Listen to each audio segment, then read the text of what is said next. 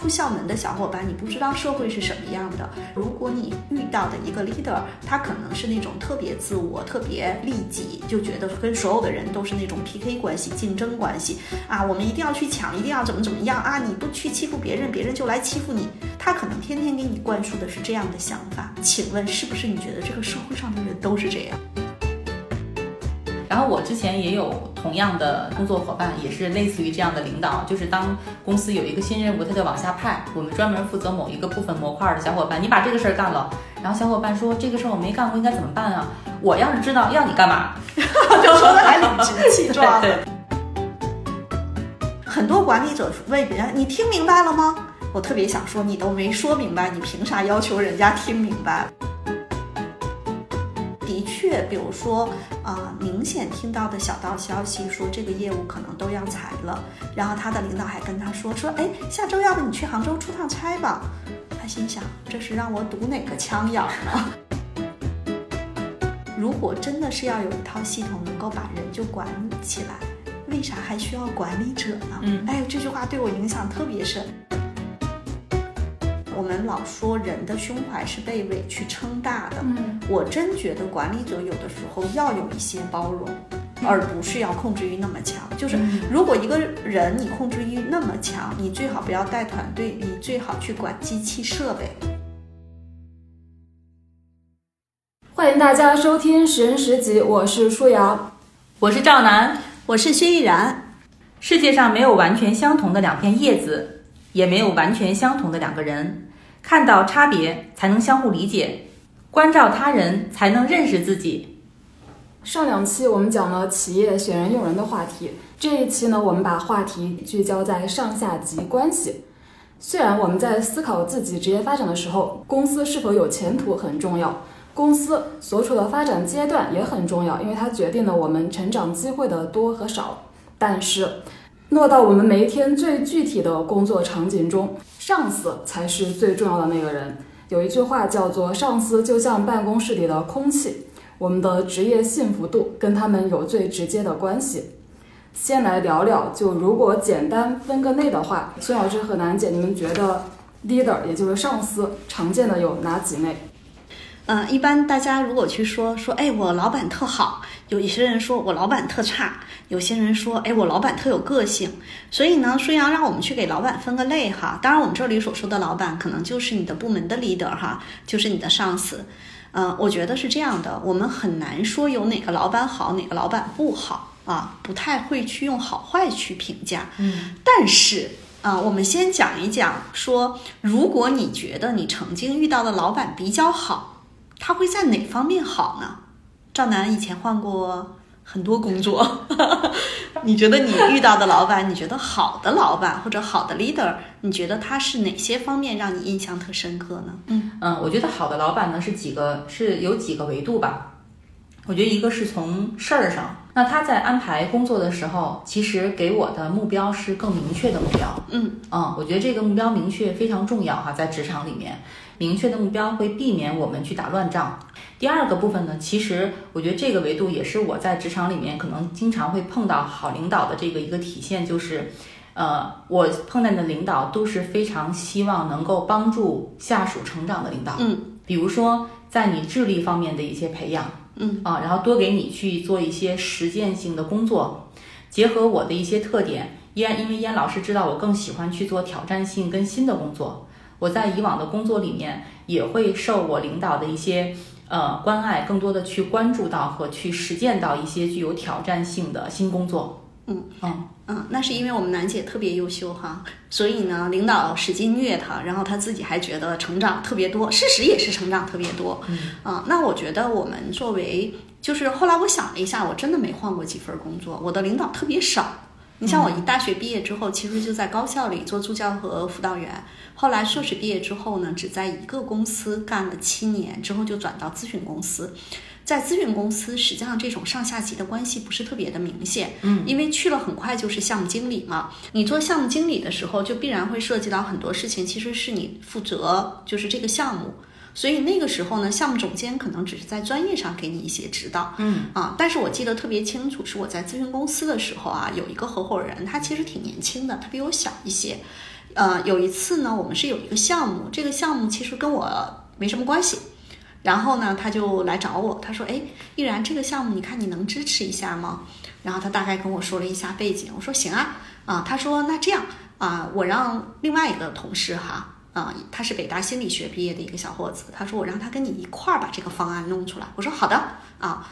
呃，后来很多年之后，我在思考这件事情的时候，我知道我们的这个合伙人他实际上用人特别棒，他知道每个人擅长什么，嗯，他非常清楚薛逸然在客户界面的精彩呈现，稍微吹点牛哈，精彩呈现。但是他知道，其实，在那个项目上，如果要是在整个的方案或者这个课程的研发的过程中，那个北大毕业的小伙子能给我很多支持。嗯，而那个北大毕业的小伙子比我年轻很多，所以呢，我们这个合伙人他不仅知道我们俩这样搭帮最好，他还特别考虑我的感受。他说：“那我让谁帮你一块儿弄一弄吧？”嗯啊，我觉得他很年轻，当时啊，比我差不多能年轻个六七岁吧。我觉得他作为一个好的领导，就是知道啊什么任务用什么人，嗯还会知道怎么去激发人。我觉得这点是很重要的。嗯那我觉得领导呢，各种各样的风格很多，我们可以大类分成三大类啊。我考虑了一下，第一个呢，就是这种专业技术型的领导，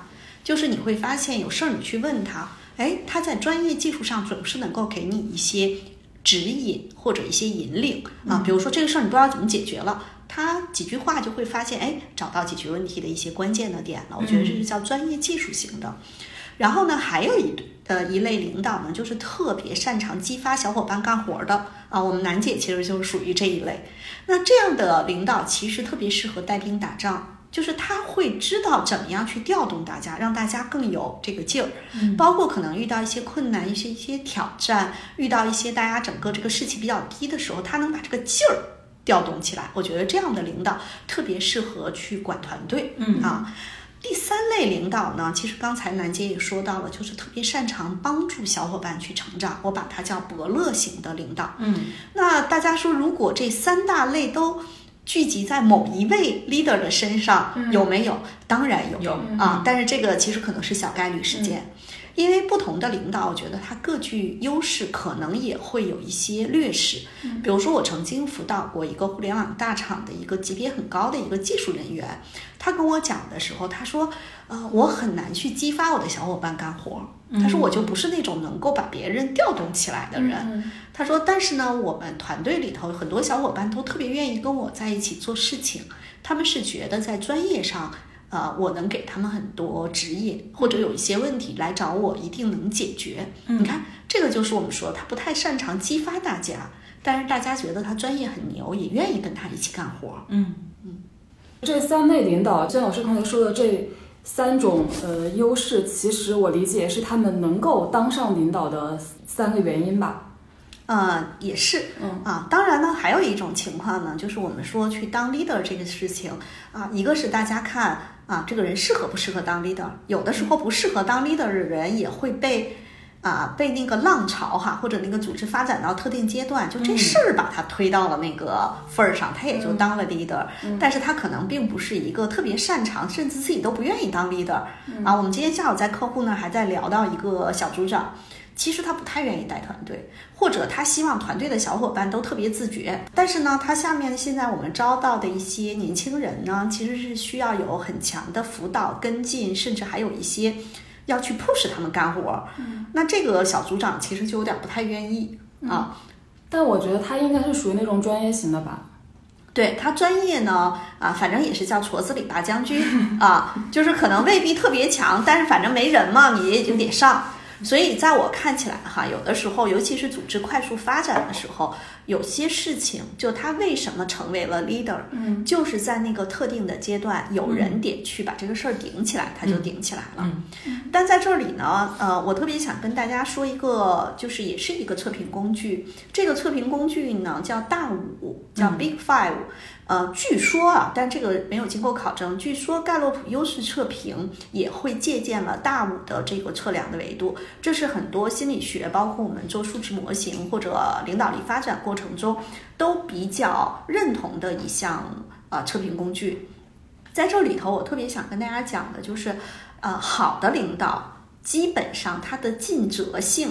都会差不多，就是比较 OK。嗯，为什么呢？因为尽责性其实是说他会认真负责的把这个事儿干成。一个好的 leader，这是最起码的吧。但是呢，我们也会发现有一些小伙伴吐槽，他的上司就是属于那种干啥啥不行，甩锅第一名。那这样的人其实就是这个叫尽责性会很差啊，而且呢，很多事情呢，可能啊分派任务的时候也给你指的不清不楚，然后甚至可能今天说那样，明天说这样。那这一种，我们说在尽责性这个维度，如果不能达标。那一定是一个让他的下属非常抓狂的一个 leader。嗯，大家说这样的人也有吗？啊，也有啊，因为很多组织它会很丰富啊，各种各样的人和事儿都有，所以这是一个最起码的一个我觉得标准，就尽责性，我们不能说它特别高就一定好。嗯，因为尽责性高到一定程度就叫强迫症。嗯啊，刚才咱们吃饭的时候，我不是聊到了那个案例，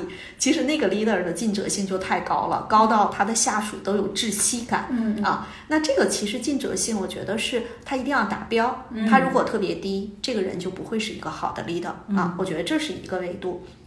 还有一个维度呢，叫宜人性啊。在这儿呢，我先讲一个小伙伴的故事哈。我这个小伙伴他说他的宜人性的得分超级超级高。他说他有一次带着他的儿子和女儿一块儿去公园玩儿，然后呢，因为带着两个孩子还有保姆，有一个他们家女儿的滑板车呢，就扔在离他们比较远的地方了。结果过了一会儿呢，他们发现另外一个一家三口带着那个孩子呢，就滑那个滑板车，特别像他们家的。啊，他也不好意思问，因为他怕别人尴尬，就是属于那种特别照顾别人感受的人。嗯然后这小伙伴呢，就远远的跟他们家女儿说：“说妹妹，你看那个滑板车跟你的滑板车好像一样啊。”然后呢，他当时觉得是，如果这样去说，对方如果是拿了他们的滑板车。啊，有可能就会还给他们，因为在公园里嘛，离得特别远，人家觉得可能是没有人要的滑板车拿着也，结果呢，那一家三口呢没有理他，他当时就觉得说啊，那人家可能就是跟我们的一样，嗯。结果过了一段时间，他们回去找啊，没有找到他们的滑板车。哦然后他在讲这个故事的时候，其实他在跟我们讲宜人性这个特点，就是他是呃宁愿相信每一个人都是好人，就即便发生这样的事情，他还会为那一家三口找辙。他说啊，人可能人家就是觉得这是一个没人要的扔在这儿的滑板车，你看，所以宜人性是我们说的利他，然后信任别人，愿意去合作，很坦率。那大家是不是听到这样的点就会觉得，哎，宜人性高的 leader 是一个特别好的 leader 呢？也不一定。过高，有可能他虽然非常的利他，非常的信任他人，非常的主张合作，但是在管理上可能也会让整个部门成为背锅侠。嗯嗯但是我们在宜人性这个维度上，我们也会去讲我见过的另外一种 leader，就是宜人性特别低，因为宜人性低的人特别的利己。嗯啊，就是他会觉得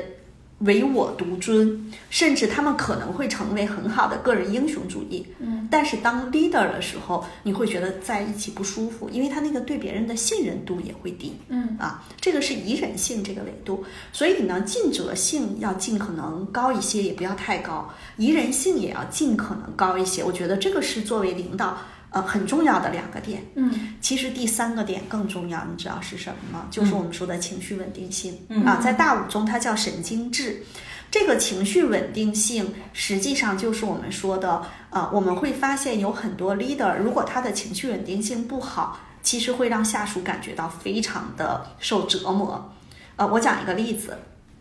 这是我的一个小伙伴，他在一家大公司工作，他跟我讲他们的那个项目的老大。就是跟任何一个新来的小伙伴都有蜜月期，比如说他们从互联网大厂挖了一个产品总监，嗯挖了一个运营总监，他们这个 leader 就说哇，他太牛了，他太棒了，嗯。啊，三周之后他就变成了。啊，就我们大家都知道的这种情况，嗯，啊，就是我们说的先褒后贬，就先开始是特别多赞扬，那嗯，很多人会问我说，为什么会有这样的 leader 存在？啊，那我觉得首先是一个，就是不是情绪稳定性差的人不成事儿，就大家一定要稍微注意一下这个点。嗯，情绪稳定性差的人，他有可能如同一团火，或者一个呃非常有力量的一一把剑，他能够撤出去。那这样的人很有可能是在最开始的时候非常成事儿的。嗯，当然我们知道成事儿这事儿也是叫天时地利人和才能成事儿。对，但是成事儿了之后，他成为一个 leader 的时候，请问他在高压力状态下是不是会动作变形？是，嗯啊，这是第一个点。第二个点，比如说这个 leader，他未开为什么一开始对这些挖来的人都特别的就蜜月期？其实这个时候他的内心里有超级高的期待，他甚至希望这个新来的人会像救命稻草一样，让他们这个项目起死回生。嗯，但是事实上容易吗？这事儿肯定不容易呀。然后，如果他是一个情绪稳定性好的人呢，他可能会把这种落差自己消化一下；如果他情绪稳定性不好，他就会这方面很差。嗯因为我的这个小伙伴跟我讲过一个例子，说有一次开会的时候，他们有一个项目着急上线，会涉及到一些技术开发人员的配安排。然后呢，在会上，这个老板就会说这么一句话：说那些乱七八糟的项目都先停，先保这个项目。那请问其他项目的负责的小伙伴是什么感受？对，嗯但是他的确就是这样的 leader 啊、那我们说他一定是一个不好的领导吗？我觉得也不能用好与不好，但是情绪稳定性差的人，其实会让小伙伴就必须是相对比较钝感的人才能接得住这样的领导的这个点，嗯或者我觉得如果他的下属比较信任和包容他也还行。呃，对，嗯，就是我我也遇到过有些人跟我说，说他们的领导也会有这样的一些特点，不像我举的这个例子这么极致，嗯。啊，但是很能，比如说一直跟他们老板一起干起来的几个人说说，哎，其实我们领导人特别好，心特别善，就是有的时候脾气来了特别急，那燕老师，我之前也会遇到过领导，就是呃，就这个情绪稳定性的部分、也会有一些体现，比如开会的时候，他会去调用他的一些情绪，嗯。然后在会上，比如说就发脾气，嗯。但是因为我跟他关系会比较好，嗯。然后会后之后去聊到这个部分的时候，其实我能感受到他是调用了这个功能，啊，他是把这个当工具在用，对，甚至可能说句难听点的话，是故意给某些人看的、嗯啊。嗯。那这个其实是啊一种策略，嗯啊，但是我个人啊，就是我和赵楠都有共同认识的一个 leader 啊，是我就说嘛，林总，其实我特别欣赏他，我觉得他一般不太会用这样的策略去调动，就他是一个。她是一个超级牛的女领导对啊！为什么这么讲呢？嗯我特别强调了这个性别，呃，我自己哈，我这两天还跟他们开玩笑，我说，哎，人有的时候你不觉得你五十了，但是你的生理会告诉你五十了。有的时候你的那个更年期的某些情绪症状真的会出来。我们说女性其实情绪稳定性强的人是少的，当然不是说情绪不好啊，情绪本身是一种燃料，嗯啊，在我一直都在强调这个点。但是我认识的林总，我和楠姐都认识的，我觉得她作为一个女性的管理者，我觉得她特别好，是她的宜人性其实是蛮高的。对，然后她的尽责性其实也是很高的。第三个点，我觉得她的开放性，其实这是大五的另外一个指标。嗯开放性其实就是我们说的这种偏创新啊，她的思想很开明啊，愿意去尝试一些新的东西啊。我觉得这个点也特别好。呃，同时我觉得她的情绪稳定性不代表她没有情绪，但是她能够很好的在他的工作状态中来去平衡这个情绪。嗯我觉得这个里面啊，其实不管一个领导他的情绪稳定性天生是好还是一般，比如说我自己知道我的情绪稳定性不好，但是我自己也在努力的在调整。比如说有的时候我在客户界面，我那火腾就上来了，但我心想也不能跟客户急呀、我就嗯调整调整。其但我觉得这个可能就是您感觉吧，因为我们一起在客户界面的时候没有，就是表现出来没有看到呃这，些。你说你没看出来哈，对其实内心已经嘣，已经有点急了，然后自己想个辙啊下来了。这个其实就是我们说的情绪这个东西，它有的时候是不受控的，嗯但有的时候我们又能够适度的去控制，嗯啊。那么呃，刚才像赵楠说到的，有一些领导可能他把情绪，甚至可能发脾气啊，当做一种策略和手段。嗯，其实我个人是不太赞许这种方式的，因为我觉得有时候，有时候大家的感受其实是不好的，嗯就是团队成员、团队小伙伴的感受是不好的。嗯啊，而且万一我知道他是装的话，那我会觉得这个人太能演了吧？但是一般这种情况应该不会让别人知道。对他演技高，他才能演的。对，嗯，但相对来说啊，就是我是会建议大家成为一个，就是你既然如果去成为一个管理者，就是不管是男性或者女性，我觉得尽责和宜人性其实是还好。我觉得情绪稳定性有的时候是需要我们去修炼的。是，刚刚其实我们是从 leader 就常见的分为几类开始聊的嘛，有这个可能是专业性比较强的，也有就是很擅长激活团队的，也有这种伯乐向的。呃，然后其实我们做这一期节目，其实是还是回到员工的一个呃立场和视角嘛，就回到下属的一个立场和视角。就我们经常说第一份工作很重要，但我觉得其实你第一份工作的领导更重要，因为你可能半年就离开了第一家公司，但是就是你遇到的第一个领导给你留下的伤痕，或者说是给你带去的鼓励，可能会对你的职业生涯影响深远。呃，甚至是第一份工作的这种办公室人际关系，就也会影响到一个职场新人对职场的看法。我想问孙老师跟楠姐，就你们会给这个非常呃初级阶段的职场人什么样的建议呢？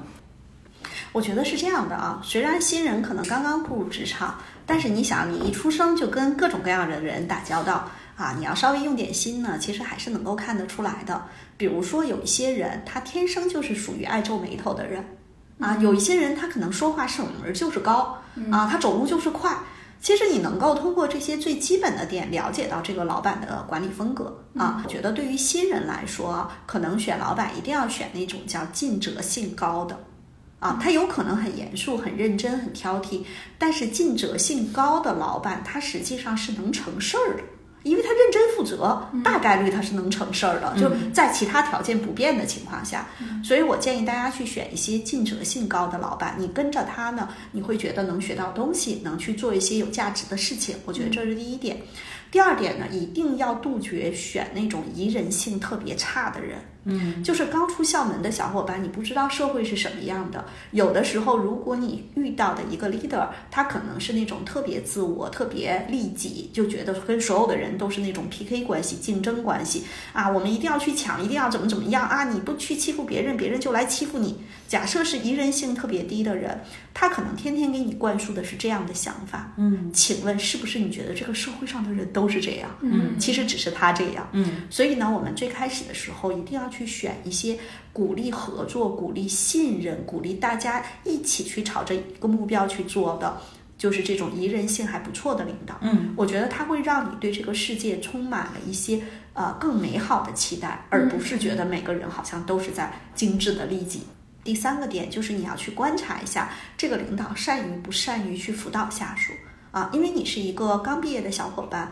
如果有人比较善于去辅导下属，你在他下面的成长自然就会快一些。比如说，他给你输出一些工作的方法论啊，帮你去拆解工作的目标，以及给你一些比较好的一些策略啊。嗯，那如果我们说相反，你如果遇到了一个啥事儿都啥责任都不担。然后呢，天天甩锅，然后呢，又觉得防着这个防着那个，觉得世界上没个好人，然后做事儿呢也不太靠谱。那你其实知道这个人不靠谱啊，你可以换一份工作。但其实还有一点，就是我们说到的，也让小伙伴非常抓狂的一种领导，就是我说的那种。你看他走路过来的时候，他的四肢是比较僵硬的啊，走路的速度呢可能会比较快。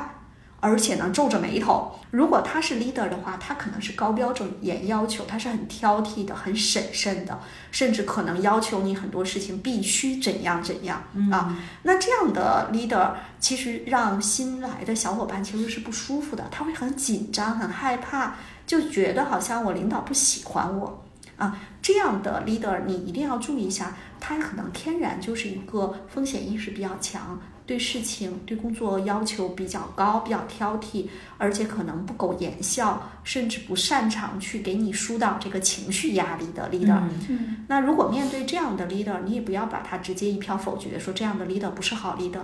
大学一毕业进入职场，如果遇到这样的 leader，有可能不舒服，但是一个好 leader，是因为他会让你建立一个最基本的工作的标准，嗯，是高于普通人的标准，嗯啊，嗯。其实燕老师，因为有的时候小伙伴再去选工作，他可能在面试的时候，嗯其实也会跟他的呃未来的 leader 去见面去聊。是呀、那在这个层面的话，您觉得呃小伙伴用什么样的方式可以更多的去了解到这个 leader 的一些风格呢？对，因为在面试的过程中，其实我们作为新人去面试，你没有那么多话语权啊，甚至可能就是别人问你，你就得回答嘛啊，嗯是这样的一个模式。但是你可以去观察一下，第一个呢，我们说一个人如果长得有点凶，皱着眉头，你也别害怕。嗯啊，就我们刚才说，他可能很挑剔，但是他可能会帮你建立一些高标准。嗯然后呢，还还有一些人呢，他可能哎慈眉善目的，让你感觉到很温和啊，很亲和，你可能会觉得很舒服。但是有的时候，我们经常也会讲说啊，有的时候笑着脸的人也并不一定是真的像你想象的那么亲和。嗯然后呢，你可能会关注他问问题的方式。一般来说，这种比较尽责性比较高的人呢，他可能会去问细节。嗯啊，比如说你大学的时候这个社团是怎么回事啊？当时你们有几个人啊？因为尽责性，他是要了解到这些信息，他才好好去做判断。嗯但是如果一个人尽责性不强的话，他可能说的所有的事情都是那种看起来很宏大、很宽泛啊，像是画大饼。嗯啊，还有一个就是你去看这个人，他在整个的表达的时候是一个相对更啊、积极乐观的，还是一个更悲观嗯呃的模式？但不代表悲观不好啊。你比如嗯说一些风控部门啊、审计部门啊、财务部门，他的那个悲观其实不是他自己，可能跟他的职业习惯有关。嗯但是你去感受一下，嗯啊，然后呢，还有一个点呢，就是在面试的过程中，你去看一下他的宜人性。如果宜人性不好的人，呃，宜人性比较弱的人，他的说话其实是有非常强的攻击性。嗯。啊，这些其实是你在面试过程中可以去体会的。嗯。然后情绪稳定性差的人，相对来说，他的呃语气语调的变化会多，嗯。面部表情会多，但是我们还是那个点，就是选 leader 啊、尽责性要 OK，宜人性要 OK，情绪稳定性也要 OK，这三个并不是都是越好越好嗯啊，都是有一个合适的度。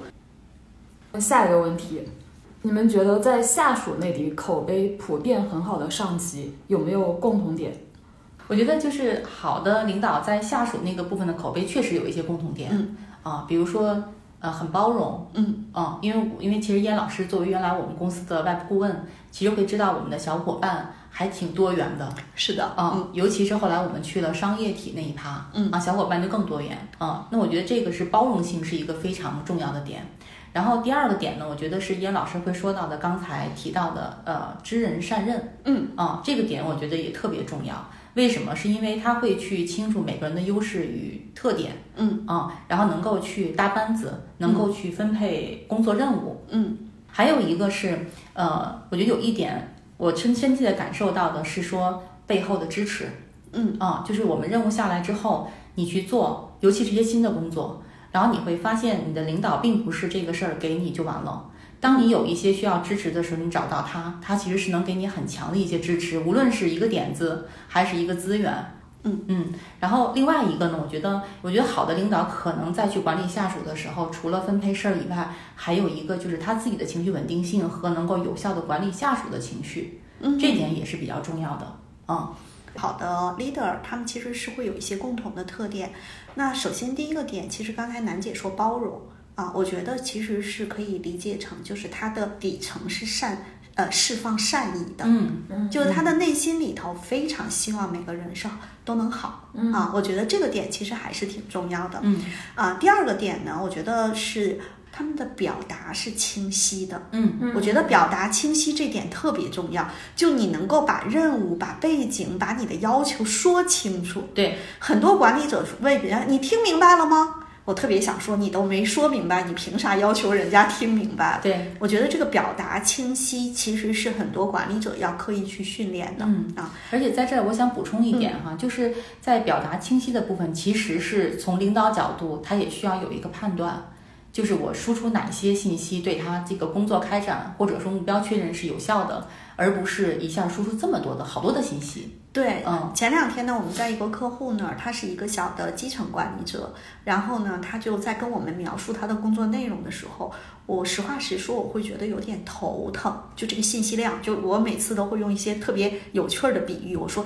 一大卡车的玉米粒儿就全倒出来了，就我会觉得接起来头疼啊。那他是跟我在描述他的工作情况是这样，那请问他给他的小伙伴布置工作会不会也这样？所以表达清晰这个点，其实表达清晰看到的是表达清晰，其实是背后他的思考是清晰、有逻辑的、有条理的。嗯啊，我觉得这个是很重要的。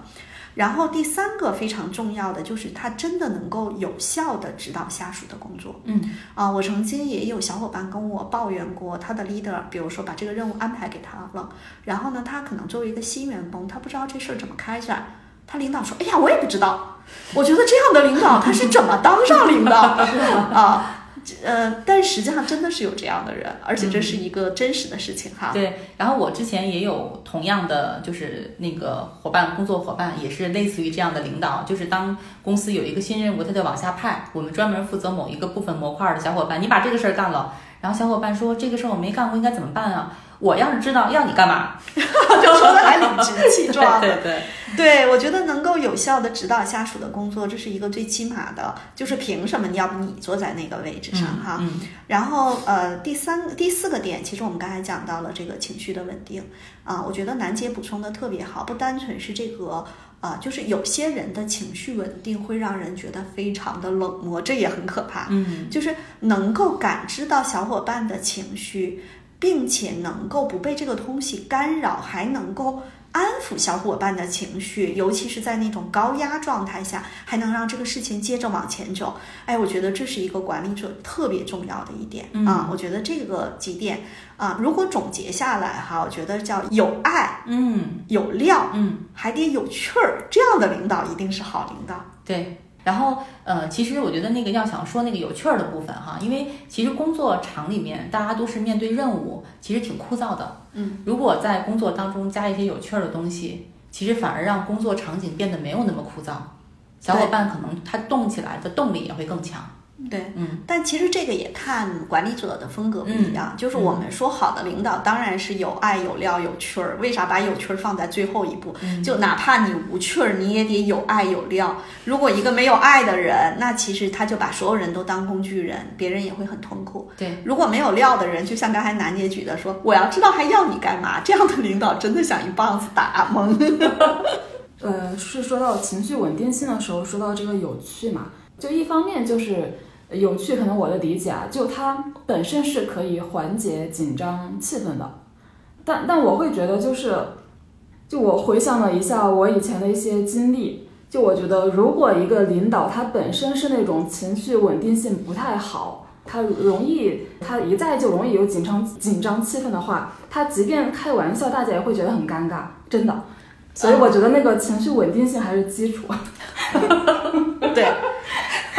然后呃，我记得特别早的时候，就我的有一个工作里面的场景里面，我的 leader 跟我说过一句话，是说，呃，你跟你的下属干十件好事儿，不如跟他一起干一件坏事儿。当然，坏事是打引号的。嗯，实际上就是在这个里面，这个坏事是表现的是你的有趣的真实的一面，因为这个也是我特别早的一家公司的领导，嗯，然后再去启发我如何去做一个好的管理者。就是因为我那会儿的状态，在公司里面是刚刚开始当领导，嗯。然后带团队，整个人是很板的，就是依然老师说那种很紧的状态，嗯。很紧的状态的时候，会让小伙伴会没有距离感。对有距离感，嗯。然后会觉得你无趣，嗯，所以他就会说，你带着他们一块儿去做一件什么事情，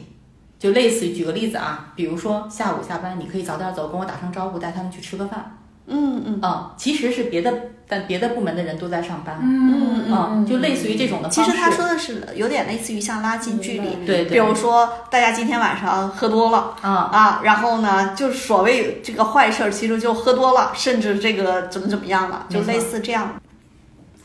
因为其实我们这档节目一直在强调说人跟人不一样嘛，那其实人跟人的关系，我在想应该也是很不一样的。我在想，就比较融洽的上下级关系，它是不是也是有特殊性的？就比如说这个领导可能跟我合不来，但是他可能跟另外的一一类下级就会就是配合的很好。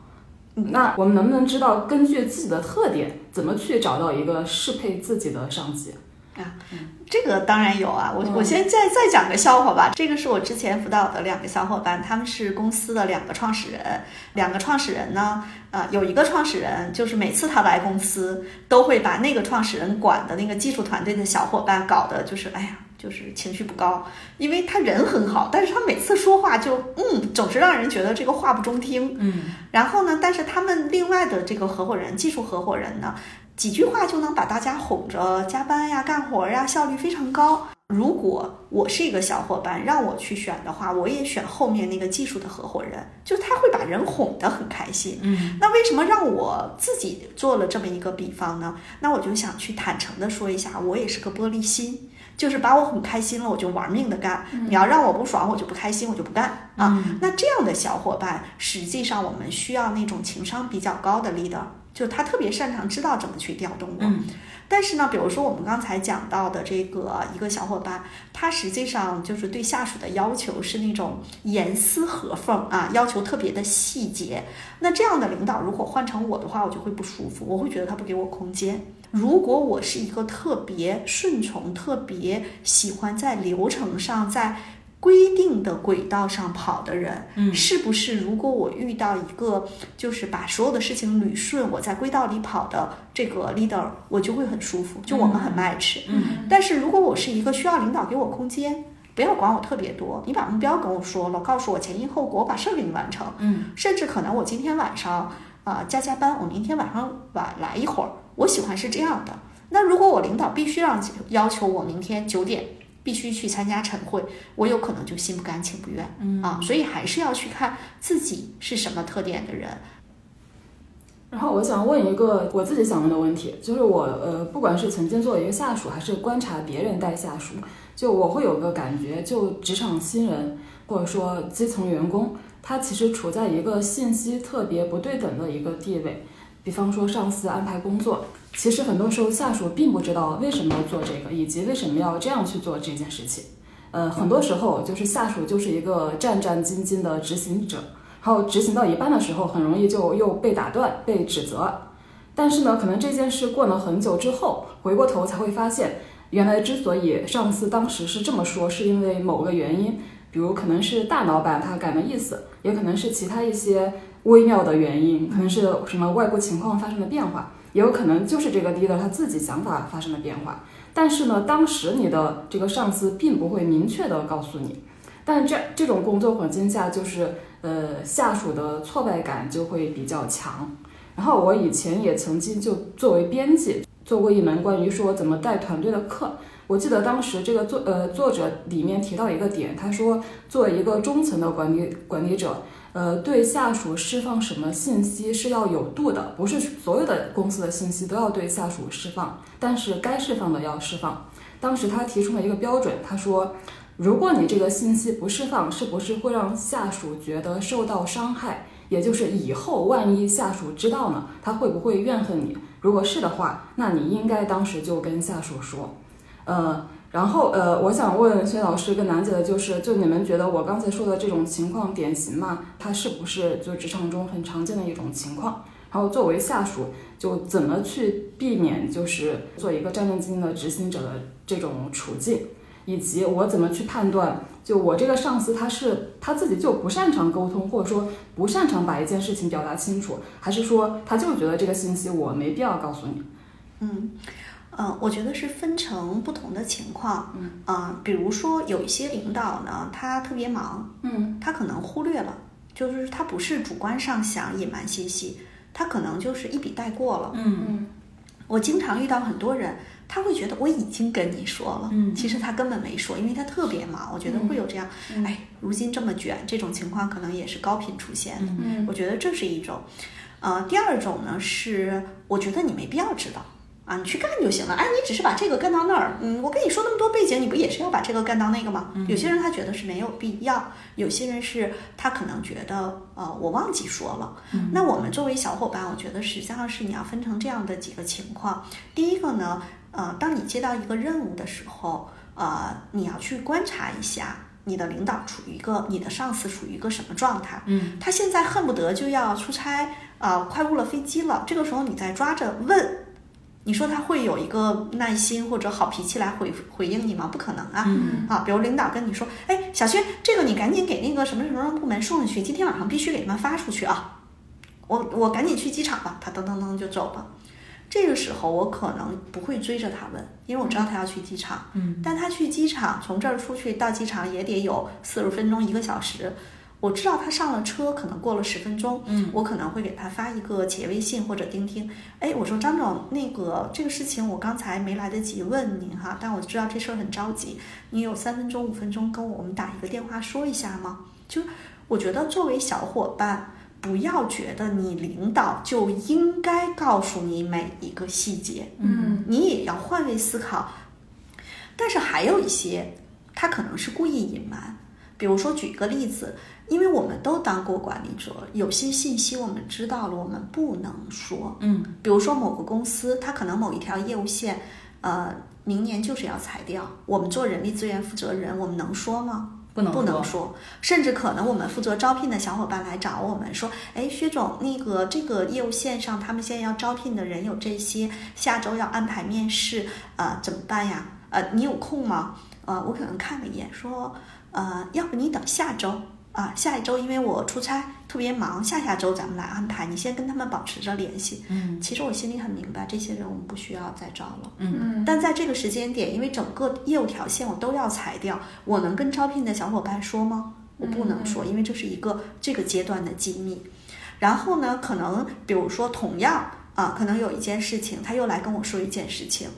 呃，我可能会这样跟他说：“我说小张，这个事儿。”啊，你先别问我为什么，但是咱们这个招聘先暂停，你也先别跟业务部门说，我们大概知道这么一个节奏就好了。嗯，呃，我现在不跟你说，是因为的确时机还没到，但你心里有个数，你也不要跟别人说。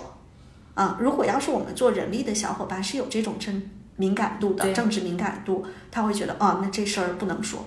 那假设如果是一个小姑娘，大大咧咧的，我跟他说了这句话，他根本不当回事儿，他可能会跟业务部门的 leader 说啊，我们薛总说了，这个先不管了，那有可能就给我挖个坑。嗯这个时候我真的是故意隐瞒他，是有可能的。嗯嗯所以我们要去分不同的情况。当然，有没有很多人，就是我也接触过非常多各种各样的企业客户和这个个人用户。有一些个人用户他来找我，他说：“呃，依然老师，我最近遇到一个事儿，我跟你说一下。”一说，我说小心那里可能有坑。就是的确，比如说啊、明显听到的小道消息说这个业务可能都要裁了，然后他的领导还跟他说说，哎，下周要不你去杭州出趟差吧？他心想，这是让我堵哪个枪眼儿呢？就是会有。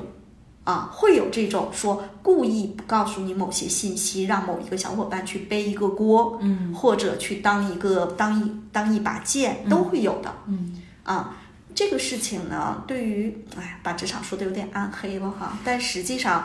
呃，我们还是那个点，就是我相信大多数的 leader。啊，我只觉得那种暗黑型的 leader 是不会超过百分之五到十的，百分之八九十的 leader，一种情况是忘了跟你说，没来及跟你说，或者他认为没必要跟你说那么细。嗯。还有一种 leader 呢，他可能是觉得现阶段暂时不方便说，嗯。甚至有的时候是为了保护你，不想让你搅入到这个乱局里，都有可能。嗯。对我我这个部分我觉得还是挺有体会的，是在于说，呃，之前的管理者再去说这个信息有多少量去透露给下属的这个部分，也有一个在事儿上的原则，就是可能要去考虑下属的情况不太一样的时候，这个其实就跟人跟人不一样了，就是领导要去识别。如果这项工作让你这个下属去开展的时候，给到多少信息量，它是可以启动的。能够让你的下属启动去做这个事情。比如有些下属就是关心目标，有的下属就是关心风险，有的关系有的下属就是关心这个意义和价值。当然，这个部分一个是刚才依安老师说的，其实我们去跟领导去再确认是需要一些方式方法和一些技巧的。另外一个，我们也可能要考虑到领导所处的那个环境。嗯嗯是，而且我觉得有的时候就找比你更加资深的老员工问一下，可能他们也会透露一些信息。实际上，这个是在职场里头，尤其是作为新人哈，你进到一个公司啊，你也可以观察一下，比如说你所在的部门，哎，有哪个姐姐呢？啊，就是比较这个 nice 啊，你问什么她都愿意热心肠告诉你。嗯啊，有哪个哥哥呢？可能是属于这种技术比较牛，哎，你去问事情呢，他也反正没那么主动，但也会跟你说。嗯，就是人一定要会在不同的场景和不同的这个状态下，给自己找一堆外挂。嗯啊，就是我会发现有很多从校园里头进入职场的小伙伴，他会有一种自然而然的想法，就是你是我的 leader，你就应该什么都告诉我。嗯他因为把 leader 当成老师的这样的一个角色的迁移，嗯我们知道老师可能是在学校里头告诉你这是考点，这个很重要啊，但实际上在职场里头，大家啊 leader 不是老师啊，他不会那样去告诉你。第二个呢，就是他面临着是更复杂的场景对，啊，他的信息也是错综复杂、各种各样的，嗯所以就是你要主动去问、去了解啊。燕老师其实也会有另外一个场景的，就是比如说再去开一些会议的时候，或者是部门会，或者是小范围的沟通会的时候，其实你的管理者可能也会透露一些信息。嗯，这个部分其实还挺考验小伙伴的一个信息抓取能力的吧？对，嗯我觉得这个事情其实是应该我们刚刚步入职场的小伙伴特别需要的一个点。就是我记得我呃两千年硕士毕业的时候进到我们所在的那家公司啊、因为那时候特别有意思，我们公司所有的会议我都需要参加，就哦大多数的会议，嗯是因为我要写会议纪要。嗯啊，那我就特别喜欢开业务的会。啊，其实开业务的会，你就知道各个公司都在做什么。嗯，因为那个时候我在行政和人力部门去负责这些工作的时候，有的时候你就要知道整个集团各个业务板块大家都在做什么。嗯啊，其实这些信息看起来好像都跟我没有直接的关系，但对我去了解这个业务的全局，了解各个公司的情况啊，都很有必要。然后下一个问题是，我们在前面有一期讲过，就玻璃心的人更在意外部评价。我觉得在职场上，不管你玻璃心严不严重，基本上每个人都是很在意你的 leader 对自己的工作的评价的。那就其实我也遇到过那种就比较苛刻的领导，也遇到过那种非常的好，好到他不愿意给下属打分的领导。就人人力资源部门追着他，你赶紧把这个分打出来吧。然后他就说我打不了分。是有这样的 leader，他会说大家都挺好，为什么让我非要硬性排序？对，那就你们认为作为领导，究竟该如何对下属进行工作反馈和评价呢？就不管是从方式也好，或者说从话术也好，能够让下属觉得我是被公平对待的，并且我是服你这个领导的。嗯这事儿其实是挺难的，嗯因为每个小伙伴的特点都不太一样。嗯其实作为管理者啊，你像因为像我们和楠姐，我们专门去研究人，我们说的过分一点，就打眼一瞧就知道谁什么样，用什么方式聊，可能效果会好一些嗯啊。但是呢，比如说我们经常跟客户的一些管理者沟通的时候啊，其实这个事儿也挺有意思的。我们跟客户的老板们去沟通特别容易，嗯我们跟客户的管理层去沟通呢，有的时候对方是有一种对抗的，他会觉得是公司请你们来跟我说的，为什么我要跟你说？或者是说你们又不懂我们的业务，你们能给我们什么指导呢？会有这样的对抗的情绪。所以有时候我们去跟别人交流的时候，也要考虑每个人的不同的特点，才能把这个话递进去啊。就算你觉得这个东西对他有帮助、有价值，也得对方接得住。接和接得住才会真正有价值，这是我们做管理咨询的时候的一个体会。那作为管理者，其实这个事情也是这样的。比如说，我们经常说，中国的父母和老师都会说“我是为你好”，这句话呢，好像非常有价值哈。但是实际上，你为他好，他能不能接得住呢？啊，有时候你的本心是为他好，他接不住这事儿呢，也起不到真正的作用。嗯，所以管理者去跟下属去做这种绩效辅导和沟通的时候，啊，我个人觉得有时有三个关键点。第一个还是你是不是释放了足够的善意和爱，嗯就是你如果真心对他，请你不要忽略这个环节，叫释放善意和爱。就是很多人觉得我就事论事儿啊。话说回来，职场中那么多事儿，哪些事儿能简单的就事儿论事儿？嗯，如果我们是一个营销部门，咱都卖矿泉水，我们小组卖了一千箱，你们小组卖了九百九十九箱，我们组就是第一，没得说。但是事实上，有多少工作根本不是用这个数据去衡量的。嗯啊，所以呢，我觉得当你去释放了善意，当你很真心的去对待下属的时候，你发自内心的去为他好，而不是口头上说我是为你好，嗯我觉得对方是能够感受到的啊。我觉得这个是第一个环节。嗯第二个环节呢，就是我们去跟别人表达的是任何观点的时候，都要因人而异的有策略。嗯啊，这个事情太考验管理者了。管理者有的时候，我曾经遇到一个管理者，他跟我这么说，他说：“薛老师，能不能有个计算机，有个系统啊，我们就不用管了，到月底的时候绩效奖金自动就发了。”然后我当时跟他开玩笑，我说。嗯，我说大概是在二零零一年的时候，我的老师跟我说，我当时是在企业里面做人力嘛，我的老师跟我说，说如果真的是要有一套系统能够把人就管起来，为啥还需要管理者呢？嗯嗯哎，这句话对我影响特别深。后来我就在想，真的管理者不容易，自己要扛部门的业绩，还要管理这些小伙伴，去做辅导沟通的时候还要因人而异。比如说我们经常说的那个万能法则，叫三明治嘛，嗯啊，就是先表扬啊，中间给建议，最后呢再表扬啊，再肯定。这个其实听起来好啰嗦呀，啊，有的时候做不好还显得特别的虚伪。嗯但是你仔细想一想，是不是每个人还是愿意听，就是比较舒服的话？嗯包括我们去给别人指出啊问题的时候，你像我和楠姐，我们俩因为关系特别好了，有些事情我如果跟楠姐说的话，我现在会越来越直接了。但是以前我可能也不会那么直接啊，可能也是要考虑一些方式方法。挺直接的。对，那现在是变得更直接了，是吧？对嗯，所以这个呢，其实是要考虑一些策略的，要因人而异。有些小伙伴，如果他是就事论事儿的人，你跟他说事儿就行了。嗯有些小伙伴呢，如果他的呃这个情绪比较多变、比较敏感，啊、本身情绪稳定性一般的时候，你在说问题的时候。啊，你一定要去感受一下，说，哎，你这么做是不是啊，他能够接得住？嗯啊，就你给他这些建议是不是能够接得住？啊，我觉得这个其实是我们说的要因人而异的找到一些策略。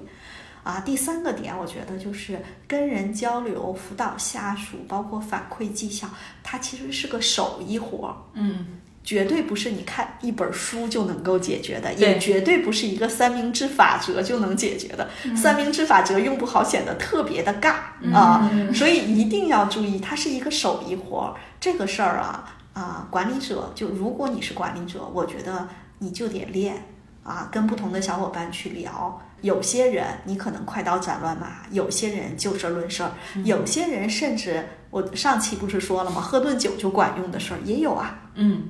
楠姐也应该带团队有很多感受吧？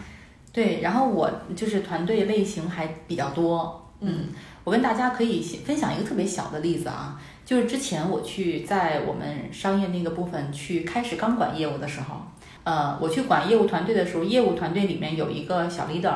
然后他的下属有一个人总是迟到，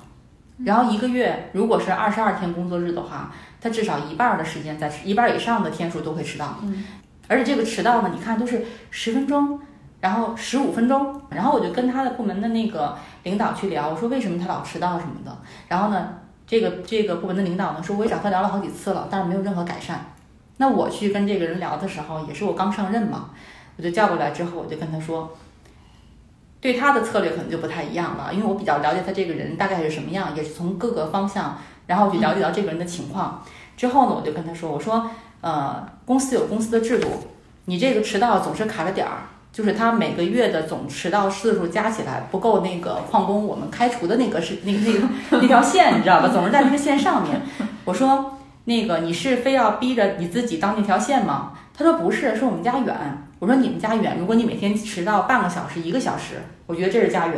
你老是五分钟、十分钟，这是家远吗？您早出来一会儿就行了。然后呢，这个人就说说那个，呃，那我下个下个月改善。我说第一，下个月必须迟到不能多于多少次。如果你要是能够达到这个部分，下个月我给你发红包。嗯，然后就很有意思的是，下个月的时候马上就改善成只迟到两次，然后我就给他发了红包。然后他的那个 leader 还专门找我说：“哎，赵总，你用了什么招啊？”其实就是一个很小的技巧。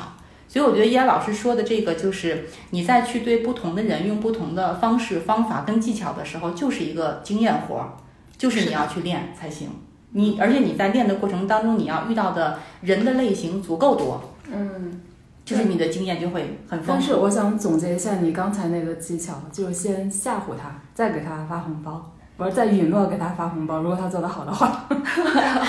但我觉得这个里面呢，呃，刚才中间可能还漏了一个环节哈，我觉得有一个点也挺重要的，就是你要跟他告诉他说，我们是一个整体，我不允许我的部门的人有迟到、有旷工，那么多其实那么高频，所以你这个部分的站位就是我是在帮你，在帮你的时候，我要告诉你，我是跟你站在一起的，我不是你的对立面。嗯，如果你要是有提升，我是可以给你奖励的，嗯嗯。嗯嗯。就相当于做了个游戏，打了个赌。嗯对，其实楠姐在说这个案例的时候，我还意识到一个点，就是所有的小伙伴都希望跟更真诚的人一起打交道。是，就是有的时候，呃，虽然楠姐上来其实说的这个场景，可能当时会有点咄咄逼人，说你就要是触触及那个那个线吗？有点咄咄逼人。但是整个的过程中，其实并没有，就是就是是一个很真诚的态度、啊。我觉得真诚有的时候真的是个通行证，它就会让别人觉得说。嗯，你不是在跟我玩花活，你不是玩阴的，你是真的是对这件事情你很在意，嗯并且呢，你呃提出了这样的一个要求，其实又是又不是无理的要求啊。但现在啊，实话实说，我也跟大家讲，现在的管理者更不容易，现在的小伙伴的个性啊，嗯会更强一些。嗯比我们那个时候的很多人，我觉得管理起来难度其实会更大。嗯，所以有时候很多管理者，哎，也是叫想尽各种办法去应付。我觉得这个呢，可能也是慢慢去练吧。时代在发展，越来越难管。是，我想分享一下我自己的一些经历啊，就在我的职业生涯里，给我留下比较深刻印象的一些领导以及他们做过的事情。其中一个是一位编辑，就在新闻媒体，就是资深的编辑跟资浅的记者基本上可以等同于是上下级。然后这位编辑呢，就他曾经就是不指名道姓的在他的自媒体上点评了他对接的一众记者的工作风格，然后用的都是褒义词。然后点评完之后，最后说了一句：“希望大家可以互相借鉴彼此的优点。”啊我还记得我当时对号入座了一下。然后他刚当他他当时给我的不指名道姓的评价是说，这个记者非常的冷静和客观。然后嗯，然后就他的这种行为，其实会让我对他就印象很加分，因为我会觉得，首先他是很用心的去了解每一个记者的特点。然后就显然他对每个人评价的用词也是比较精准和到位的。我我觉得他是很用心的在做这一次沟通，他可能也觉得大家可能比较敏感，比较不好意思，也不会指名道姓，但他也知道，就他的这些下面的记者都会看到他那篇文章。然后这是我印象比较深的一个领导。好，另外另外有一个，他是当时是我们公司的一个运营总监，他其实某某某种程度上算是空降过来的，就他来了大概两周之后。就给全部门整个运营部门开了一次培训会，然后这个培训会上他分享的内容就是说，呃，运营到底是什么，包括哪些不同的岗位，然后不同的岗位需要什么样的不同的技能，呃，因为其实我们当时那家也算是一家初创阶段的公司吧，就一开始大家的这个运营部门的员工员工其实没有受过非常系统的就是这种呃技能的培训，所以相当于他当时就进来就给我们开了一次这样的培训会，然后在这个。呃，培训会结束的时候，他就非常真诚的跟我们说了一句话，说希望大家都可以找到自己就有热情的那个地方。但是如果你发现你对我刚才说的这些运营工作你都没有热情的话，那也没有关系，你可以去试试其他的。他给我的印象非常好，是因为我觉得他通过这一次培训会就传递了一种就是因材施教的态度，然后而且他的出发点是希望你在你的整个职业。职业道路上发展的更好，呃，他的这个态度会让我觉得，他首先是他是很尊重个体的，然后其次，呃，其次你你是可以把把他当成你的一个朋友和前辈，就而不是一种就是等级分明的上下级的关系，然后这这也是让我觉得感觉很好的一个领导的一个例子，就是我觉得这两种沟通方式都会让让我觉得就是很真诚。下一个问题。就是如果我真的遇到了一位控制欲特别强的领导，因为这种领导可能是最让下属难受的一种领导，我该怎么跟他一起工作呢？这样的领导其实是比较让人抓狂的，因为控制欲强的领导，其实他是要求你事事都要请示，都要汇报，然后对每一个工作的节点，你是要随时跟他同步的。嗯，这样的人有可能是风险意识特别强的人，嗯啊，也有可能他本身就是在这种风险比较强的一些岗位上啊，也可能是他个人的特点。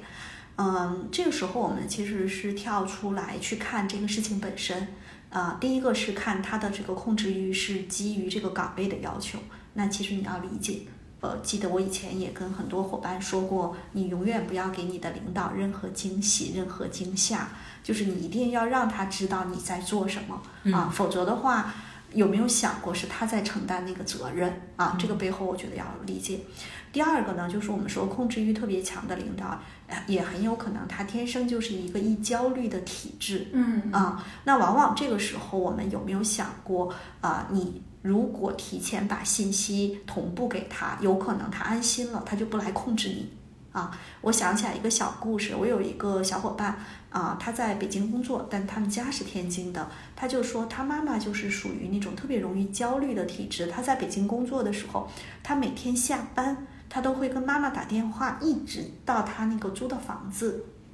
开门进去了，会跟他妈妈说：“妈妈，我已经到家了。”然后把电话挂掉。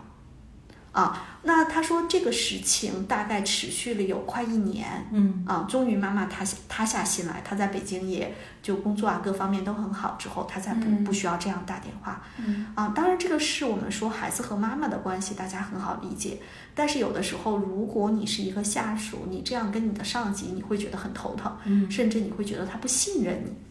但是有的时候，当你们真的建构起来这种彼此特别信任的一个状态了，其实他可能就没有那么强的控制欲了、啊。嗯我觉得这个是从呃工作岗位的特点，这个管理者的人格的一些特点去分析。嗯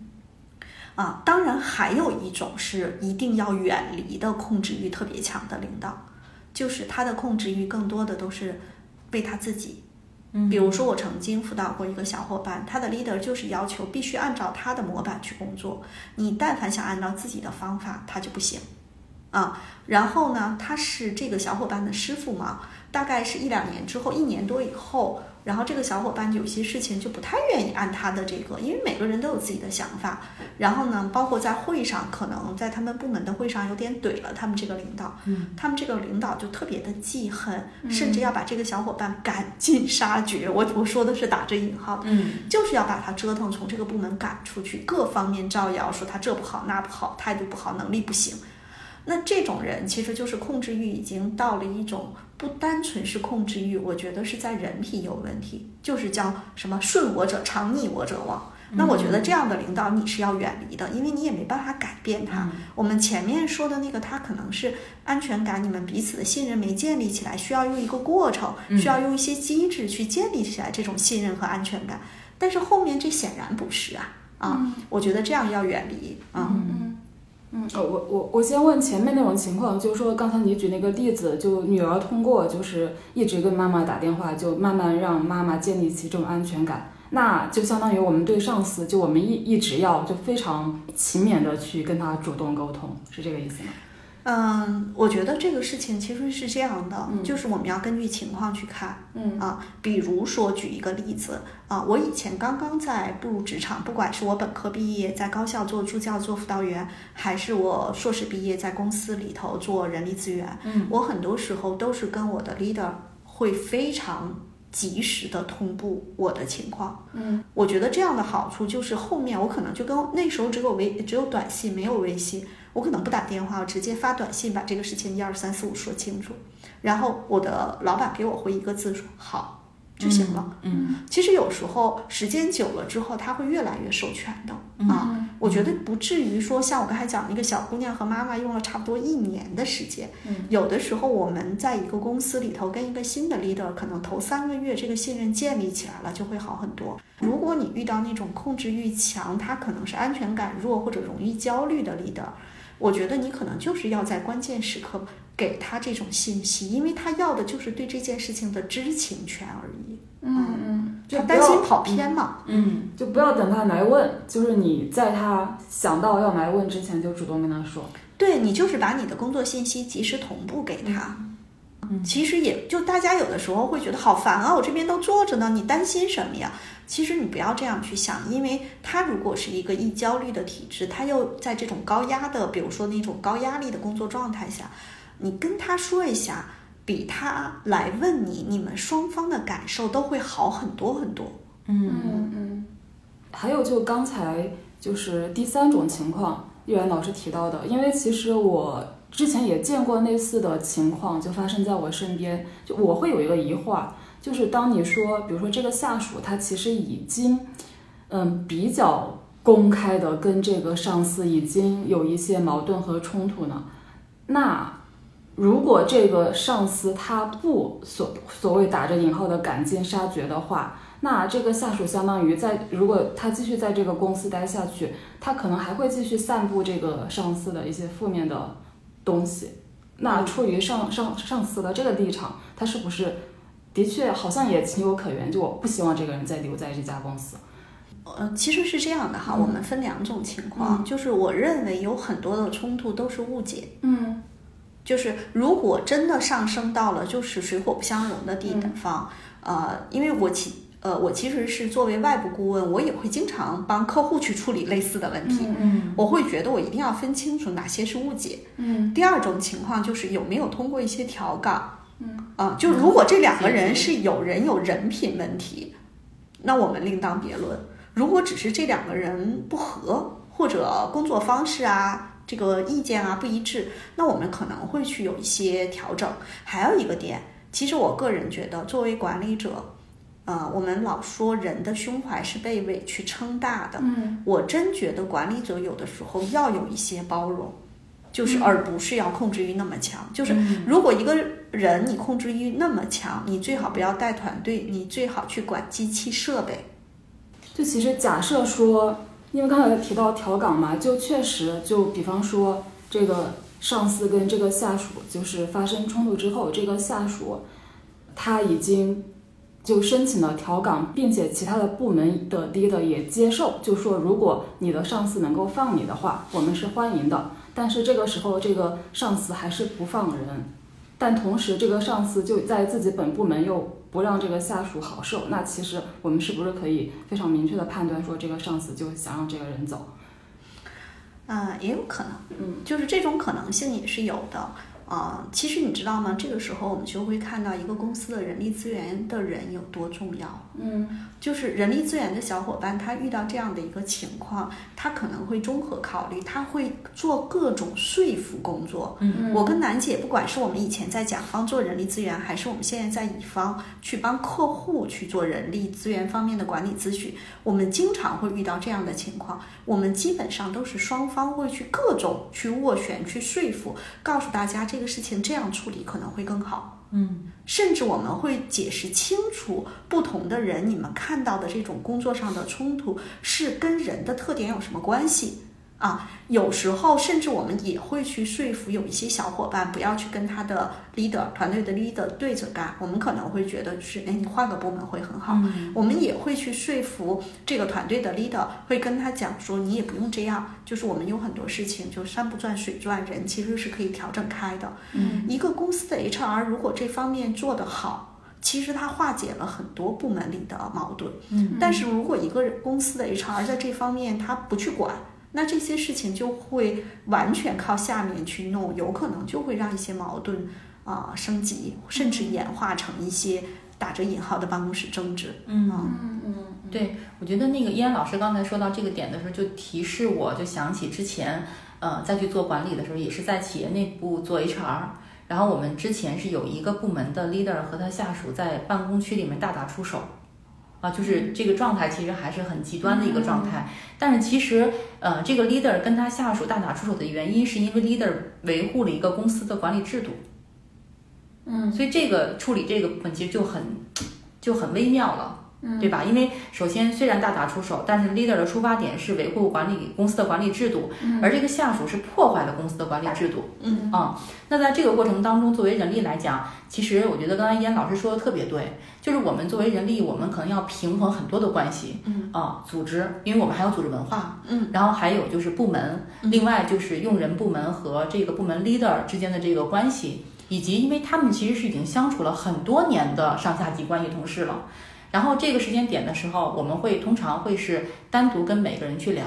那聊的过程其实是摸每个人的底到底在哪儿，你能接受什么样的处理方式，然后呢，最后是由人力出面让两个人当面去和解，啊，就这个处理过程其实是这样的。所以在这个过程当中来讲，呃，包括我们可能也会去听到一些沟通课哈，呃，我个人会认为的话，其实沟通是有技巧的，嗯。但是你沟通解决问题这件事情确实是有经验在，嗯，而且其实每个人沟通的方式、处理的方法可能都不一样，但是可能结果都是好的。结果不一定都是好的，楠姐的结果都是好的。结果是各种各样的。对，嗯我记得就是很有意思，是之前我的一个下属，然后呢，那个我们当时是要去谈一个人的转岗的问题，嗯然后这个人呢，正好是这个这个小伙伴呢，正好是产假回来之后复工，然后他从 A 部门转到 B 部门，而 B 部门的工作其实我们判断他是不喜欢做的。这个时间点，因为我之前在组织内部去沟通，把很多事情都解决了，所以我那个下属就跟我说说，哎，那个楠姐，我能录音吗？我说可以，然后他就等于在我跟对对方这个整个沟通的大概四十多分钟里面就录了音，录完音之后，他听了之后他就说，你们只有五分钟在做这件事儿，而且说完了之后，居然就双方同意了。前面就是再去了解他的一个状态，其实是做心理跟情绪的安抚。嗯，对。哎，像我和楠姐这样的 HR 也很少见。好，这期播客咱们就先聊到这儿。听友们如果想追问一些问题，欢迎留言，我们非常需要你的反馈。比如你希望听到什么样子的话题，对本期内容你有什么话想说的，你还有哪些观察和思考想跟我们一起探讨，也欢迎你直接加入我们的听友群，入群方式在节目介绍页可见。谢谢，再见。